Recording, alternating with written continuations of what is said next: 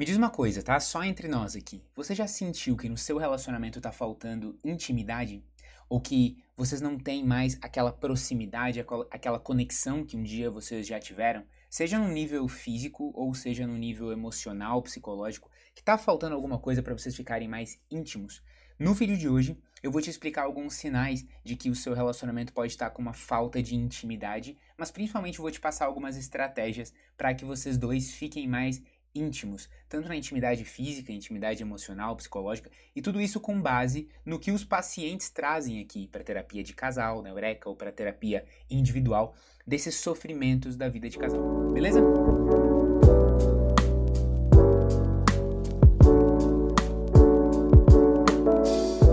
Para quem não me conhece, eu me chamo Henrique, sou psicólogo e um dos fundadores da Eureka e aqui no canal da Eureka a gente ajuda você a ser um ser humano mais maduro, corajoso, confiante através de psicologia e neurociência. E a primeira coisa que eu quero dizer sobre intimidade é que intimidade é uma palavra que a gente fala, fala, fala, mas quando que você parou para definir? Qual é a definição psicológica de uh, intimidade? Aqui na Eureka a gente define intimidade como a capacidade de você ficar confortável com ser espontâneo. Então, tem a ver com conforto e com espontaneidade. Você sabe que você está íntimo de alguém quando você se sente livre perto dessa pessoa para ser você mesmo, para ser espontâneo.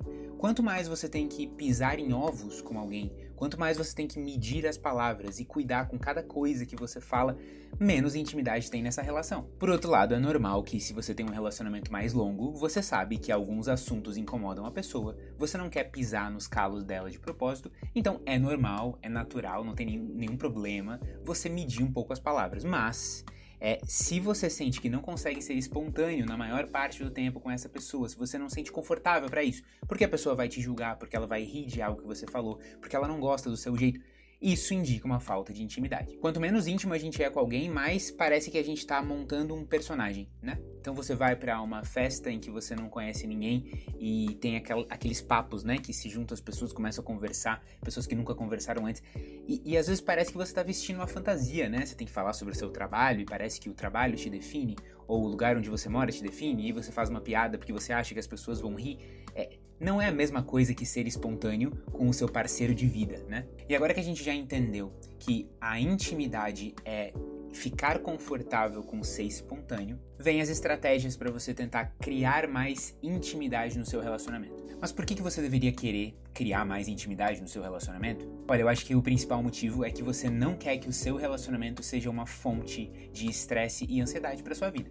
Afinal, quando a gente pensa em namoro, relacionamento, casamento, a gente pensa em companheiro de vida, alguém com quem eu vou passar a maior parte do tempo, na maior parte dos dias, e essa pessoa vai dividir a vida comigo.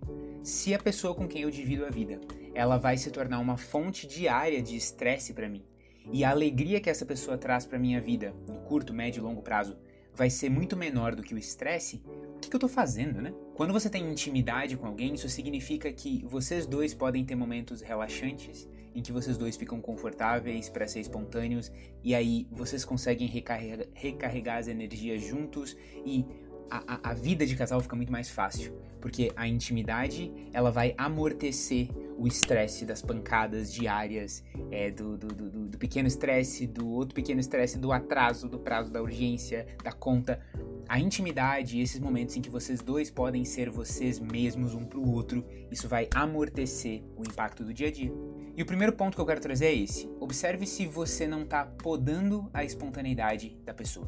Às vezes, sem a gente perceber, a forma como a gente reage quando a pessoa é espontânea acaba podando, é, passando para ela uma mensagem de que a gente não gostou daquilo. Por exemplo, pode ser que a sua namorada sempre tenha tido essa ideia de cozinhar e, e se tornar uma pessoa que cozinha e ela sempre sentiu vergonha de, de, de tentar ser essa pessoa que, que, que, tenta aprender a cozinhar porque ela nunca cozinhou na vida, ela tinha a mãe dela sempre cozinhando, então ela, ela não sabia fazer um arroz até os 25 anos. Vai imaginando essa cena, né? Agora, vocês estão casados e ela quer começar a fazer isso, mas ela sente vergonha e ela tem medo de que você não goste da comida dela, mas ela começa a ficar confortável com ser espontânea perto de você e um dia ela decide: não, eu vou tentar, eu vou treinar, eu vou fazer um negócio. E aí, claro, a primeira vez que ela cozinha alguma coisa é, dá errado, né? não fica tão saboroso nem tão temperado. E a sua reação Daqui a pouco, tentando aliviar o ambiente, você faz uma piada, você uh, uh, brinca com aquilo. Nos dias seguintes, você fica chamando ela de chefe, de masterchef, etc. Na intenção de brincar, mas no fundo ela se sente ridicularizada. É, é um assunto sensível para ela. Ela passou a vida inteira meio insegura sobre a capacidade dela de cozinhar.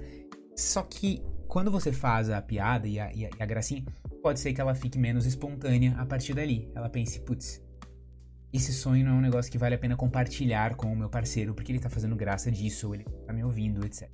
Então se pergunte assim: quando o meu parceiro, minha parceira, é espontâneo e me conta uma coisa diferente, uma coisa vulnerável, ou quando ele, ele, ele faz alguma coisa fora da caixa, ou ele, ele, ele ataca uma coisa que era uma insegurança para ele, eu recebo isso com carinho?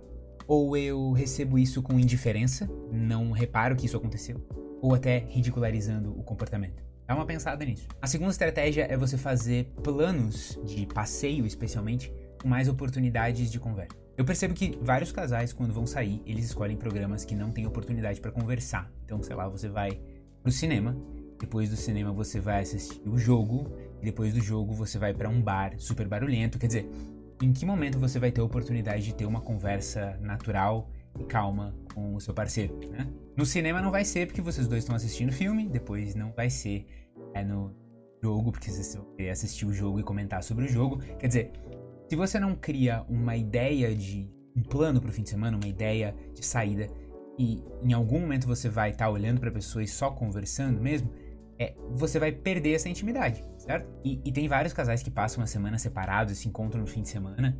E, e, cara, a primeira coisa que eles fazem é vamos olhar série. E senta e olha um filme e, e pede um hambúrguer e tal. Tudo isso é muito legal, mas quando você tá assistindo uma série juntos, os dois estão olhando pra televisão, vocês não estão olhando um pro outro, conversando. E às vezes, essa falta de oportunidade de conversar contribui para não ter intimidade, né? E aqui é importante dizer, intimidade não é só você ser capaz de falar sobre assuntos profundos e contar dos seus traumas de infância. Isso é uma caricatura, né? Intimidade tem a ver com ser confortável na sua espontaneidade, conseguir ser espontâneo com a pessoa e estar de boa com isso. Isso muitas vezes tem a ver com conversa, tem a ver com poder tocar em assuntos difíceis, ou poder se arriscar a fazer um comentário, uma brincadeira nova. Isso tudo é, é intimidade e espontaneidade. E por fim, falando de intimidade física, é muito legal que vocês dois tenham o hábito de fazer carinho um no outro sem segundas intenções.